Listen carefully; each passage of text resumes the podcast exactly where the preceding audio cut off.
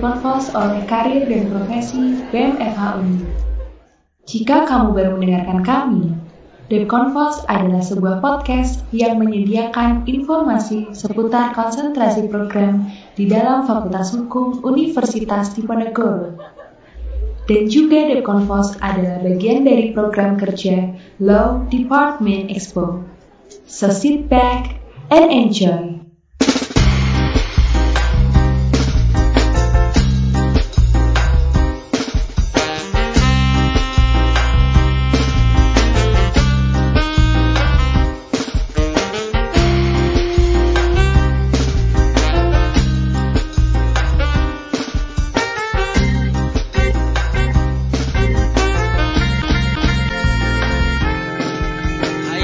Pagi, siang, sore, malam, di mana pun kalian berada.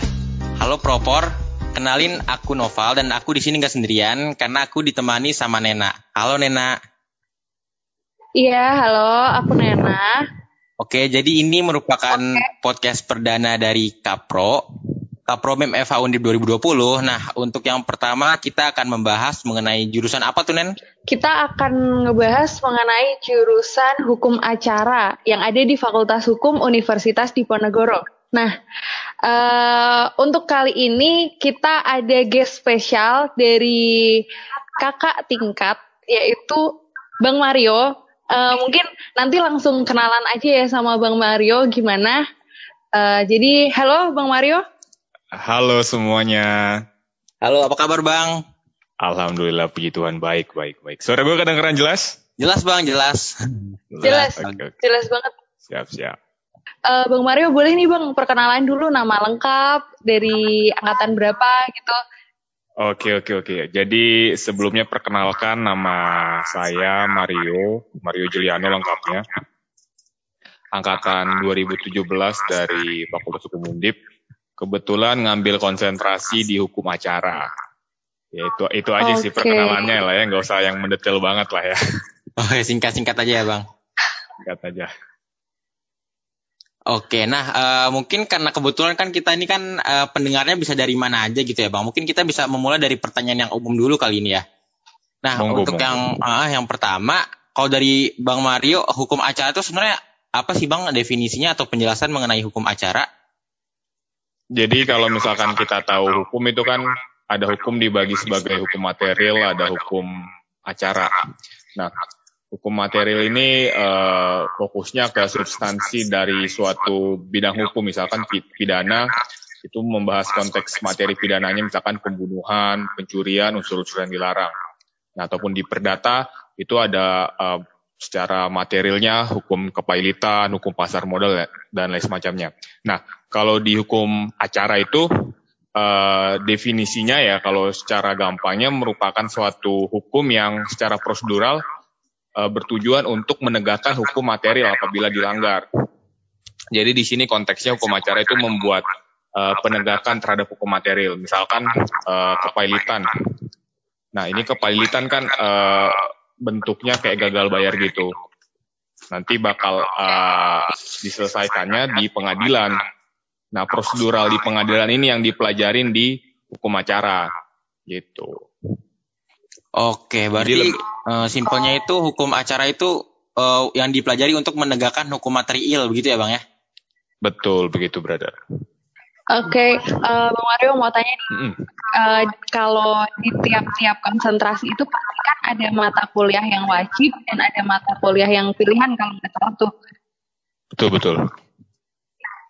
Nah, itu boleh nggak Bang Mario eh, kasih tahu gitu mata kuliah apa aja sih yang ada di peminatan hukum acara itu?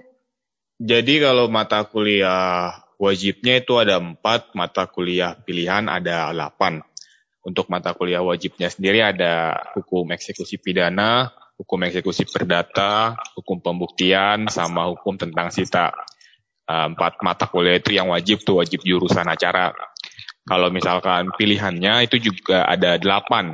Ada pertama hukum eksekusi tata usaha negara atau TUN, kemahiran bantuan hukum, ilmu kedokteran kehakiman, manajemen peradilan, kriminalistik, hukum peradilan militer, peradilan agama, sama arbitrase dan alternatif nilai sains sengketa.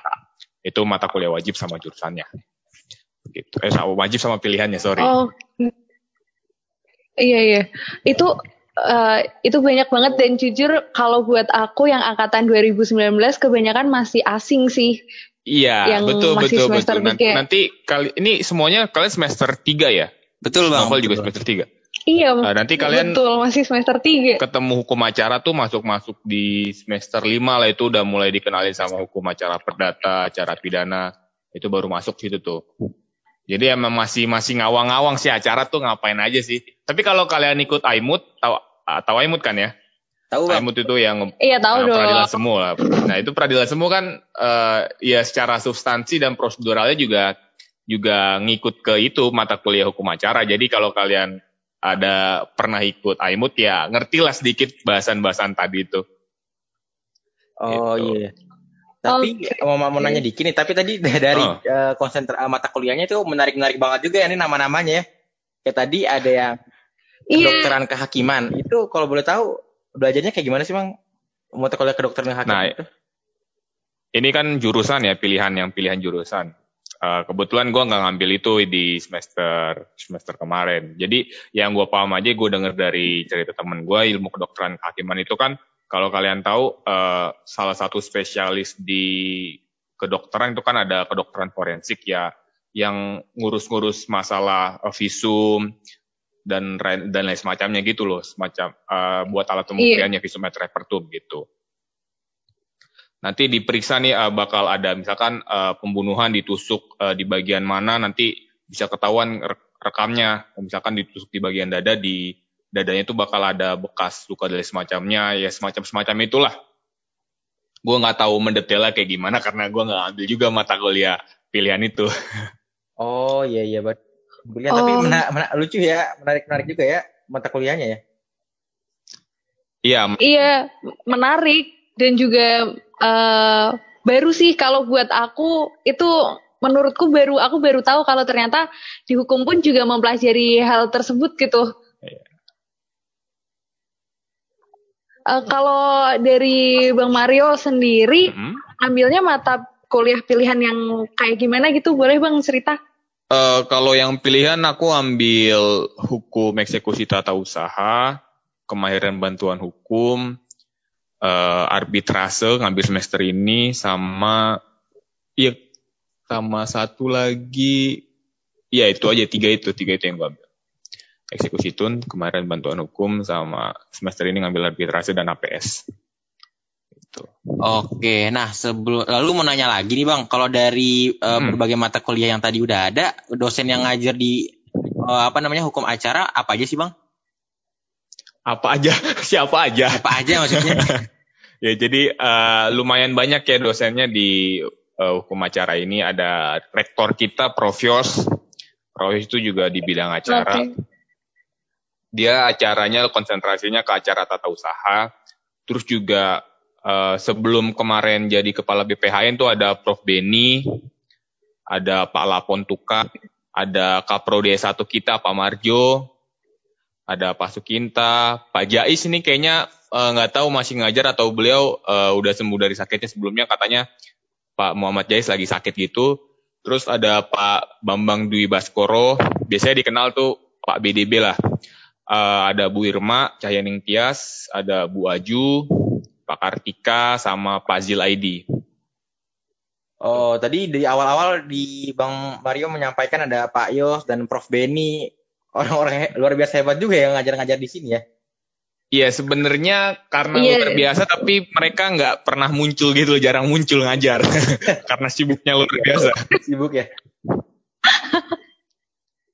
Nih eh, berkaitan dengan dosen-dosen yang ada di hukum acara, Hmm? boleh nggak sih bang tahu dari perspektifnya bang Mario itu yang menurut bang Mario PW gitu enak gitu dari mana pun, misal dari segi ngajarinya, apa- terus dari segi tugasnya, kayak gitu yang paling enak, paling favorit gitu boleh tahu bang? Eh, ini subjektif banget berarti Jadi ini biar- ya. Ini subjektif banget nanti. Nanti kalau dosennya denger Iya semoga aja nggak marah dosennya ya. Dosen acara kalau misalkan denger semoga aja nggak marah. Oke, jadi biar aman, biar aman, aman jangan kasih tahu nama tapi kasih tahu inisial aja nggak apa-apa sama Udah, nggak usah, karakter. nggak usah, nggak apa-apa, nggak apa-apa. Gue kasih tahu nama juga nggak masalah kok. Santai, santai. Oke. Jadi eh, ya pasti karena kalau misalkan ditanya dosen yang gue suka, ya adalah beberapa di hukum acara kayak misal Fazil Aidi. Fazil Aidi ini dia dosen muda, terus juga Pak Kartika, anak Prof. Yos. Itu juga karena mereka dosen muda, eh, cara ngajarnya, terus juga bahasa-bahasanya tuh masih relatable sama kita yang yang milenial gitu. Terus untuk yang udah seniornya ada Pak Leo Palapuntukan. Itu dia ngajarnya asik eh, bahasanya santai. Tapi nggak tahu deh kalau online gini eh, ngajarnya beliau gimana. Waktu itu kebetulan gue sempet diajar pas offline dan itu asik juga sama Pak Lapon. Terus Pak Marjo, Pak Marjo ya sosok lah lumayan lah eh, ngejelasinnya eh, tekstual dari materi yang dikasih beliau dari PPT sama Bu Irma juga eh, baik, cara ngajarnya juga jelas. Yang mungkin eh, jadi perhatian sih ya. Ini ini cerita dikit aja. Itu mungkin Pak Jais tuh sama semester sebelum apa sebelum gua angkatan angkatan 16 15 itu katanya Pak Jais susah Iya. untuk di di apa namanya di diikutin lah pelajarannya karena banyak tugas yang tulis tangan. Tulis tangannya tuh yang bener-bener banyak banget. Eh, nggak ngerti gue sampai berapa halaman. Nah makanya karena ada Pak Jais ini eh, katanya di hukum acara jadi sedikit yang masuk gue nggak tahu itu bener atau kagak itu gue cuma denger dengar cerita cutting gitu kan banyak lah cerita-cerita yang kayak gitu kan dari cutting kalau eh, kalian juga pasti dengar kan oh dosen ini tuh kayak gini dosen ini tuh kayak gini tapi gue nggak tahu realitanya Iya, pasti kayak denger gimana. karena nggak sempat diajar juga sama beliau itu sih Oh ya kalau ngomong-ngomong soal ya kalau Oke. ngomong soal dosen nih bang, tadi kan kita ngomongin soal dosen yang Hmm. menurut bang Mario enak ya. Kalau dari bang Mario sendiri, eh, dosen yang emang enak itu yang bikin nyaman gitu. Kira-kira yang dosen yang kayak gimana sih bang kalau menurut bang Mario? Dosen yang bikin bilang apa gue bilang enak tuh yang cara ngajar yang pertama pasti sistematis karena ini kan acara ngebahas tentang prosedural. Nah eh, kalau dibahas secara proseduralnya nggak jelas nggak sistematis itu kan berarti udah udah berlainan sama konteks hukum prosedural itu sendiri, hukum acara itu sendiri. Terus juga ya nggak terlalu kaku lah, nggak terlalu kaku dalam artian bisa ngebaur, bisa eh, nyait suasana, ada jokes, ya adalah kalau dikasih jokes eh, meskipun nggak masuk jokesnya tapi itu kan juga usaha gitu. Yang paling penting dua itu sih. Gue masalah tugas itu berat eh, dan nilai mah itu mah belakangan yang penting ngajarnya jelas sama ya nggak terlalu kaku ngajarnya. Itu oh sih. ya berarti yang pertama ya penyampaian dari dosennya gitu ya bang ya. Pasti itu pertama. Keren banget sih Bang Mario. Ini kan biasanya kan kebanyakan mahasiswa kan ya yang penting ngajarnya jelas, Iya. terus nilai juga aman. Tapi ini Bang Mario ngomongnya nilai masalah nanti, yang penting dapat ilmunya gitu kan ya. Wah, Luar biasa. Iya, ka- karena ya nilai kan Eh. didapatnya kalau nggak dari UTS, dari tugas, ya gitu-gitu doang. Maksud gue ya, ya nggak masalah itu. Kalaupun juga dapat nilai jelek, ya ya udah tinggal ngulang gitu kan. ya, tapi nggak tahu beda-beda sama orang lain ya. Beda sama orang lain pikiran gue sih kayak gitu. Nih, Bang mau tanya nih, Hmm. ini kan aku kan sebagai mahasiswa yang masih awal-awal gitu kan juga kurang tahu ya. Kalau biasanya hukum acara itu menjurusnya ke mana aja? Mungkin kalau misalnya yang terkait tadi mata kuliah itu tentang yang kedokteran hukum, iya kedokteran hukum ya kalau nggak Kedokteran salah tadi itu, itu kan oh ya, kedokteran kehakiman mohon maaf itu kan mengarah ke eh, ke pekerjaan yang ngarahnya ke yang forensik kayak gitu. Hmm. Nah, kira-kira kalau boleh dijabarin lebih lagi nggak bang mengenai lulusannya itu biasanya ke mana aja gitu? Oke oke. Eh, itu jadi eh, pertama dipahamin dulu ya satu matkul tuh nggak bisa mempersepsikan ap- apa namanya langsung jurusan kerjanya ke mana gitu kayak misal tadi ilmu kedokteran kehakiman ya nggak mungkin juga lu nanti S2-nya ngambil spesialis kedokteran forensik itu nggak mungkin juga cuman ya sekedar pembahasan teorinya aja lah kalau misalkan garis besarnya pasti tiga, tiga, tiga proporsi pekerjaan hukum utama masuk. Entah itu jaksa, hakim, atau penuntut umum. Eh, jaksa, penuntut umum, sama, eh, sama penasihat hukum, pengacara. Nah, ini tiga ini kan eh, mainannya kan mereka hakim di pengadilan, jaksa juga mainannya ke pengadilan, penasihat hukum juga ke pengadilan. Nah ini uh, mereka semua ini dalam pekerjaan pekerjaan mereka ini perlu paham prosedural di pengadilan tuh seperti apa. Jangan sampai nanti lu datang, misalkan lu jadi pengacara, lu datang ke pengadilan, lu nggak tahu harus apa di pengadilan. Terus lu ngapain ya? Registrasi perkaranya ke mana ya? Nah itu kan ngebingungin tuh. Uh, tiga konteks pekerjaan ini yang paling relatable sama hukum acara kalau misalkan mau dispesifikin lagi di uh, mata kuliahnya, tadi kan di penjurusan ada peradilan militer. Nah, peradilan iya. militer ini ya pasti khusus untuk uh, militer, anggota TNI. Nah, uh, karena uh, ada kaitannya sama gimana sih beracara di militer, nanti mungkin kalau misalkan tertarik bisa ngambil uh, apa namanya istilahnya kalau di uh, perwira karir, perwira karir setelah nanti lulus lu ngambil uh, perwira gitu, nanti lu daftar jadi entah itu pegawai di pengadilan militer atau nanti jadi hakim militer itu juga bisa gitu. Kebetulan gue kemarin sempat magang juga tuh di peradilan militer dan hakim-hakimnya terus juga paniteranya itu memang lulusan hukum semua, tapi uh, mereka ngambil uh, lanjut lagi di ke, ke apa ke perwiraan gitu, ngambil karir di keperwiraan. Gitu sih. Oh, berarti yang keperwiraan itu yang emang agak lebih menjurus ke militernya ya, Bang ya? Betul. Oh gitu. Oke deh, mungkin setelah kita ngomongin mengenai uh, jurusan yang tadi telah Bang Mario sampaikan, kalau dari Bang Mario sendiri awalnya milih hukum acara itu kenapa sih, Bang? Awalnya ini ya ini ini yang yang yang gue dilemain dulu nih. Ini pasti nanti kalian kalau udah semester 5 mau ke semester 6 pasti dilema nih anjir gue ngambil jurusan apaan ya. Uh, iya bener. Kebetulan ini gue cerita dikit aja nggak apa? Boleh boleh dikit nggak apa ya? Boleh boleh. Cerita dikit nggak apa ya? Oke, jadi uh, dulu se sebelumnya gue awalnya nggak ada nggak ada apa namanya nggak ada kebayang tuh dari semester 1, 2, 3 bakal nyasar ke acara Dulu gue pikir di semester 1, 2, 3, dan semester 4 gue bakal ngambil HTN. Karena uh, beberapa kali gue ikut uh, perlombaan di bidang HTN gitu kan. Dan ya gue merasa kayak, ah anjir gue udah lumayan menguasai nih HTN ya kan.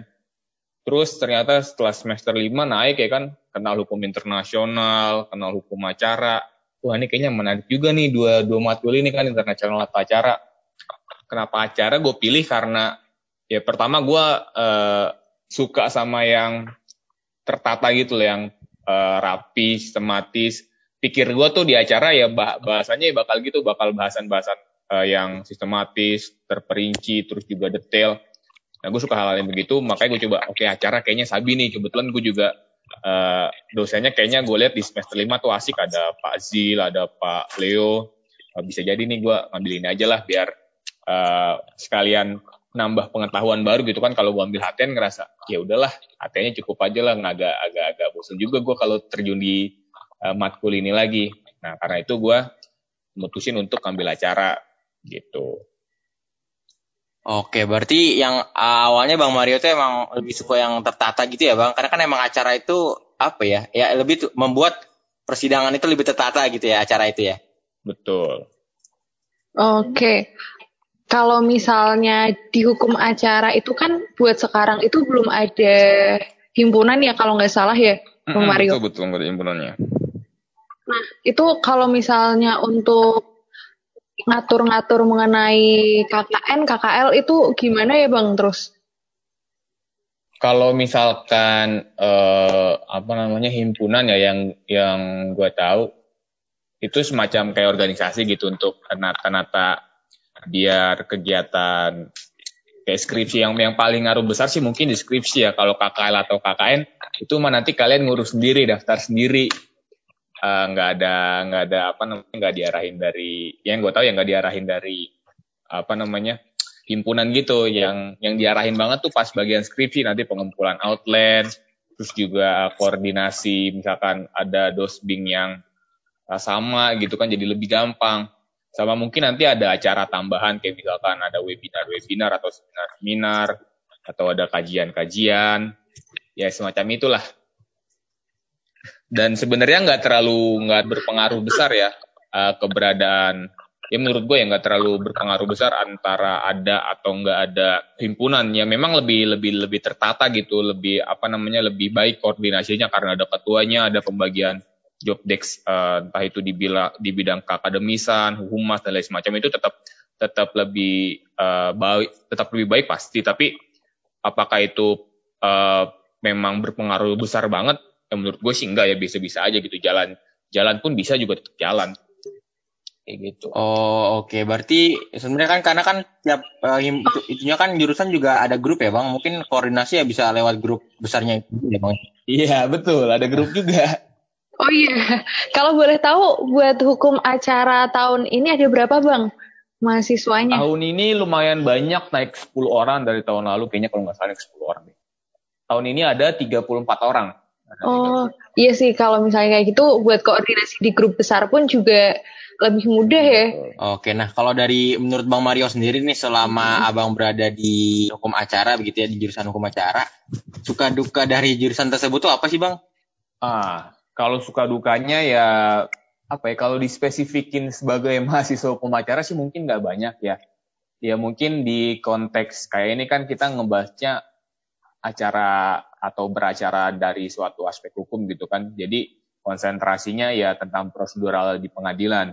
Nah, mungkin yang jadi kekurangan karena bahasanya tentang prosedural, jadi secara material kita kurang gitu. Misalkan uh, masalah pidana, pidana itu kan lu ngomongin masalah pembunuhan kan teori-teori yang membuktikan niat, kesengajaan dan lain semacamnya itu kan lebih ke arah pidananya yang pidana material lah. Nah kita kita nggak ada pempelajaran itu, jadi perlu belajar lagi sendiri untuk memperdalam atau misalkan di perdata ada konteks masalah sengketa atau kepailitan. Di kepailitan kita kan eh, nggak uh, ada tuh bahasannya dari hukum acara. Taunya ya adanya ya bentuk-bentuk kalau misalkan mau pelajarin hukum kepailitan ya mungkin ngerti cara proseduralnya di pengadilan niaga, tapi secara materialnya untuk membuktikan dan uh, unsur-unsur apa aja yang perlu dikatakan sebagai kepailitan itu uh, kurang dipelajari gitu. Jadi uh, secara material kita kurang kurang kurang menguasai banget gitu tapi secara prosedural mungkin uh, paham itu sih yang yang paling apa namanya yang gue rasa paling uh, ribet gitu dan karena itu di semester atasnya nih gue sekarang gue ngambil beberapa matkul yang ada ada konteks uh, materialnya kayak misalkan tadi kepailitan atau pasar modal atau mungkin ada yang dalam konteks di tata negara tuh peradilan konstitusi di Mahkamah Konstitusi itu kan uh, cakupannya bukan di hukum acara tapi ke hukum tata negara. Nah itu gua ambil juga dalam konteks ya acara-acara juga gitu ke peradilan kan. Kayak gitu sih. Oke, okay. Bang mau tanya nih, uh, mungkin bisa nggak cerita dikit uh, buat ngasih pencerahan buat kita semua yang dengerin podcast ini, keuntungan apa aja di spesialisasi ini di konsentrasi oh, jurusan iya. ini? Iya. Apa sih yang bisa ditonjolin kayak gitulah? Mungkin nggak apa-apa sih uh, kalimatnya sedikit persuasif kayak gitu jadi kan teman-teman yang dengerin juga nanti yakin gitu kalau mau milih gitu iya sebenarnya ya gue nggak bukan bukan dalam arti marketing juga ini gue ya. Terserah kalian lah nanti mau ngambil penjurusan apa gue gue nggak masalah gitu kan. Cuman uh, kalau misalkan kalian memang tertarik sama dunia pengadilan dunia dunia peradilan uh, mempelajari hukum acara atau ngambil konsentrasi hukum acara tuh uh, lumayan penting gitulah.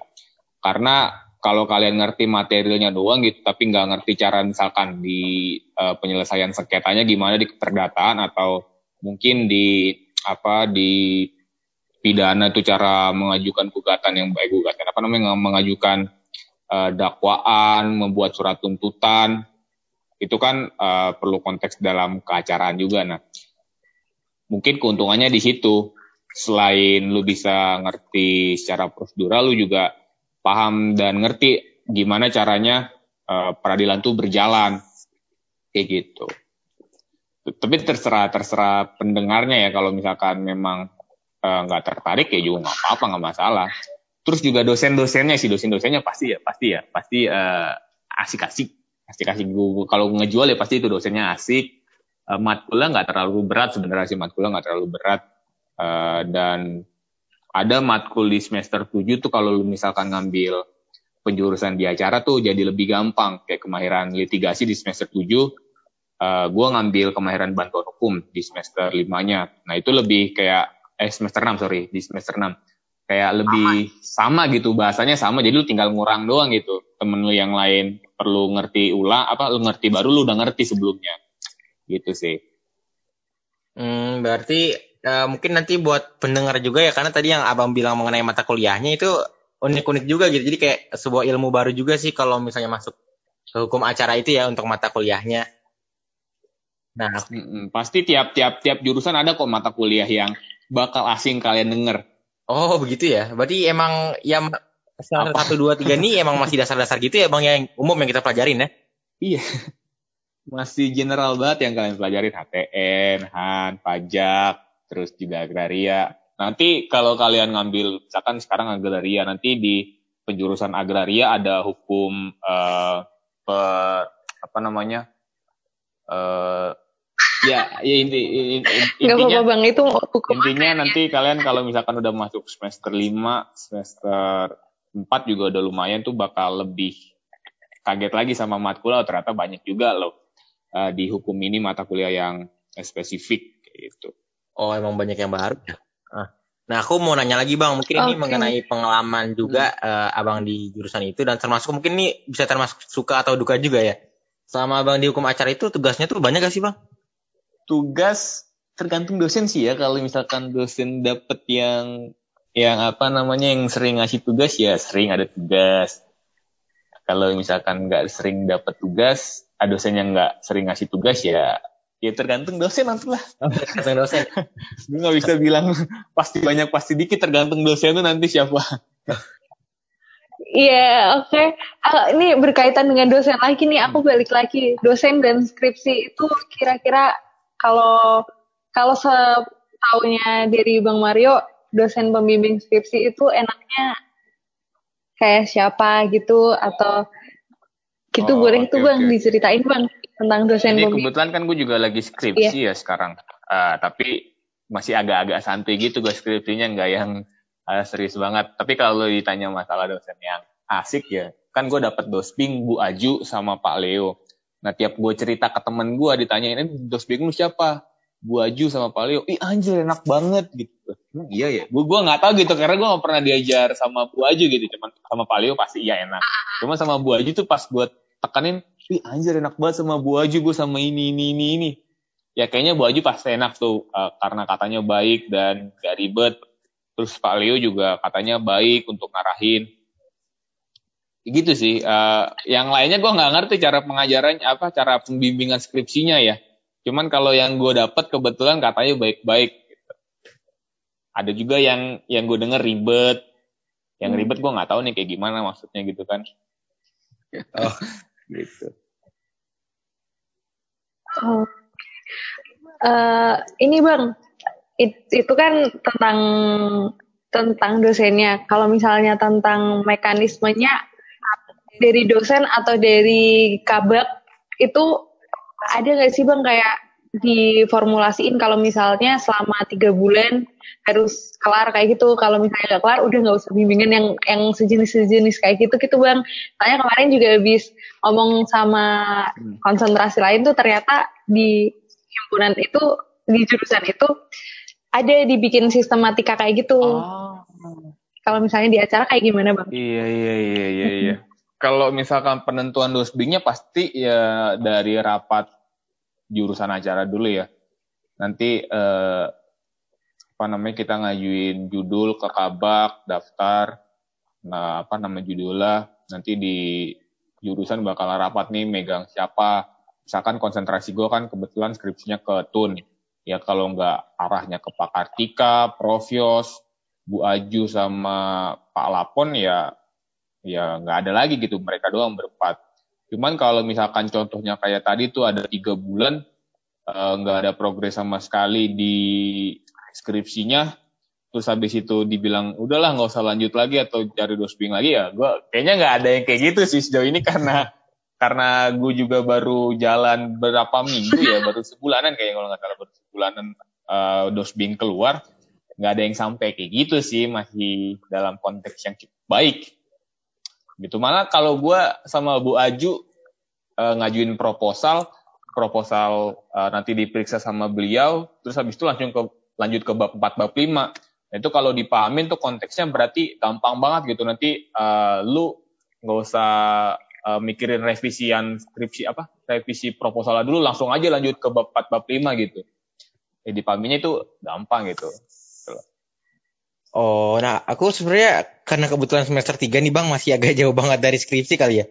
Aku penasaran. Sebenarnya prosedur skripsi itu kayak gimana sih Bang? Apa misalnya ada misalnya kayak nih, kita udah semester 7 ya tahun 6 udah masuk ke tahap skripsi. Ada gak sih nih kamu ngerjain skripsi setahun ya? Apa gimana sih Bang sebenarnya prosedur skripsi itu? Uh, sebenarnya kan Mm iya bang boleh kan lu jadi mahasiswa itu kan udah udah apa namanya udah banyak diberi kebebasan ya banyak diberi kebebasan termasuk dalam ngebuat skripsi ini gitu. Lu bener-bener bakal dilepas. Nah, uh, prosedur pertamanya pasti di semester 7 ketika udah apa namanya udah memenuhi kriteria SKS lu udah bisa ngambil tugas akhir di KRS.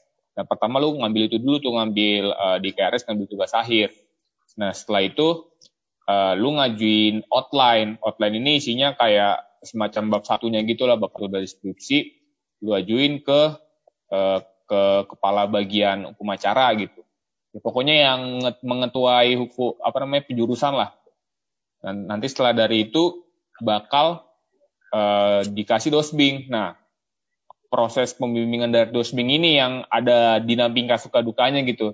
Ada yang dikacangin, nggak dibales-bales chatnya, udah dikasih proposal atau misalkan di revisinya nggak jelas maksudnya apa ada yang nolak terus untuk di uh, apa namanya diajak bimbingan, ada juga yang sering ya ngegerutu.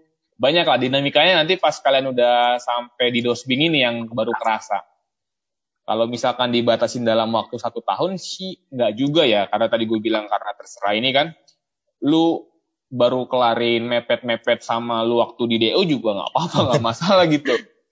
Tapi ya ya gimana pasti nggak enak kan untuk ngerasa kayak gitu. Ada kenalan gue angkatan uh, eh, 2015 yang juga masih skripsi, angkatan 2016 masih skripsi. Kalau dilihat dari uh, kebanyakan angkatan mereka kan udah pada lulus gitu kan. Nah tapi uh, mereka kan punya jalan sendiri, punya tujuan hidup uh, yang sendiri gitu. Gak perlu lu mikir ah, anjir udah temen teman-teman gue udah pada lulus, gue juga harus lulus duluan gini. Ya kayak gitu mikir nggak apa-apa. Cuman kalau misalkan lu punya uh, kerjaan lain atau punya kesibukan lain yang apa namanya yang penting banget buat masa depan lu, lu ngambil pentingin itu juga nggak apa-apa, nggak masalah skripsinya di postpone aja, ya juga nggak apa-apa, nggak masalah gitu. Cuman eh, konsekuensinya lu harus ngambil semesteran lagi, bayar UKT lagi, kayak gitu sih. Oh gitu bang. Ini bang, kalau kan tadi kan ada cerita dikit tentang dosen yang entah dikacangin, entah diri doang, entah dosennya ngegerutu, kayak gitu. Dari pengalaman pribadinya Bang Mario, pernah nggak sih digituin sama dosen gitu? Kalau pernah boleh uh, tuh eh, cerita dikit. Sama dosen pembimbing atau dosen selama satu apa namanya saat selama gua di FH nih? Selama di FH aja kali ya. Selama ini kan Iya, selama di Eva soalnya kan sebulan kan gue skripsi jadi sebulanan kan ini proposal gue juga belum kelar anjir.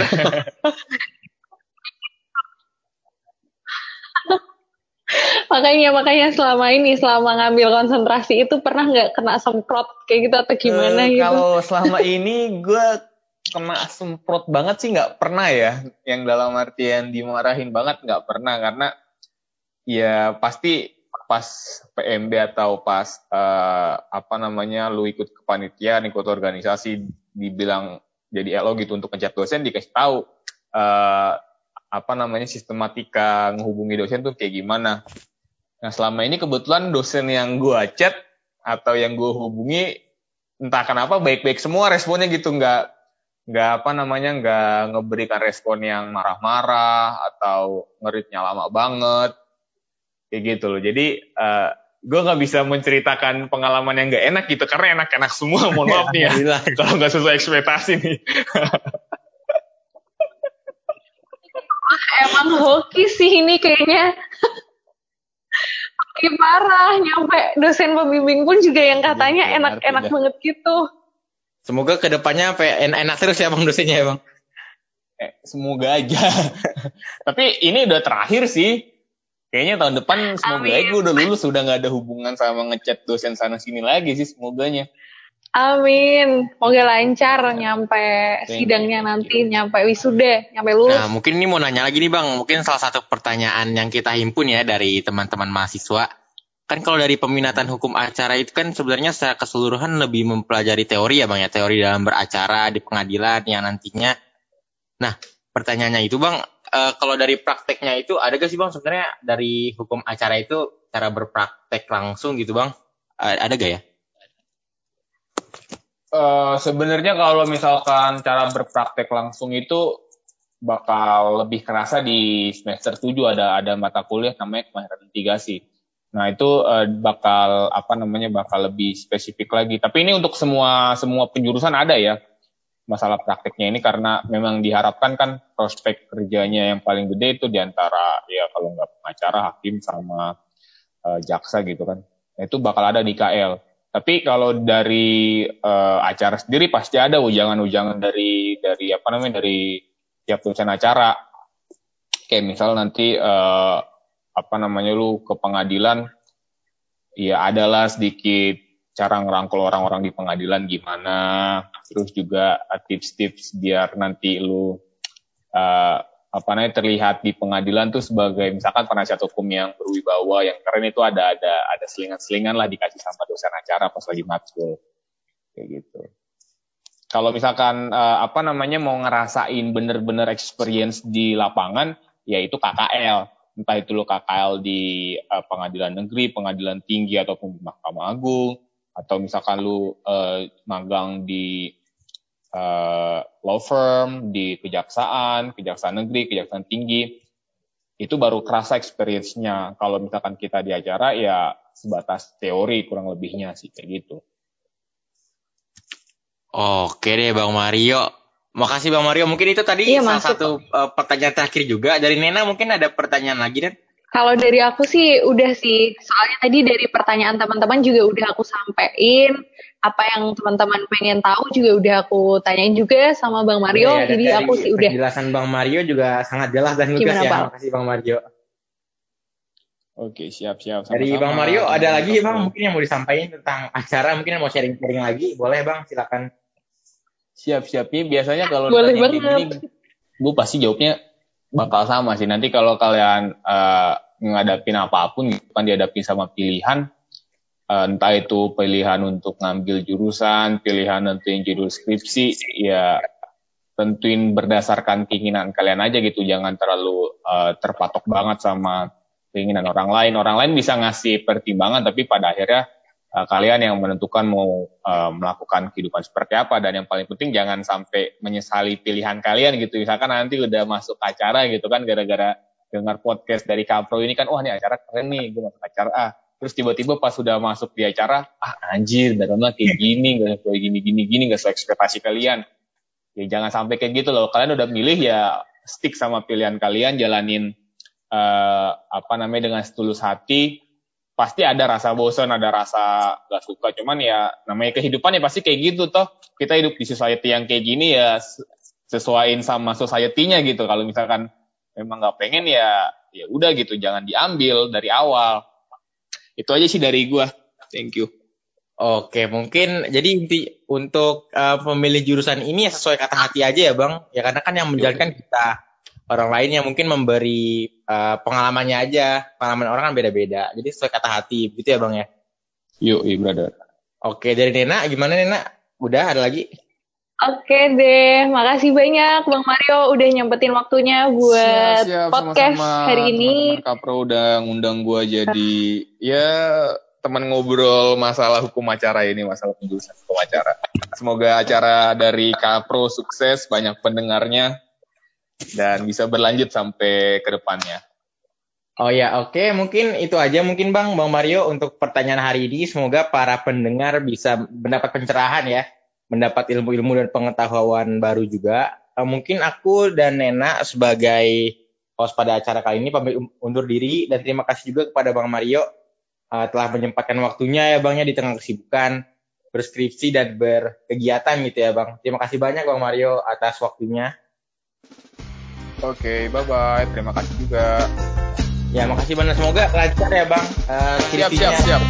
Semangat Bang. Okay. Thank you, thank you, thank you.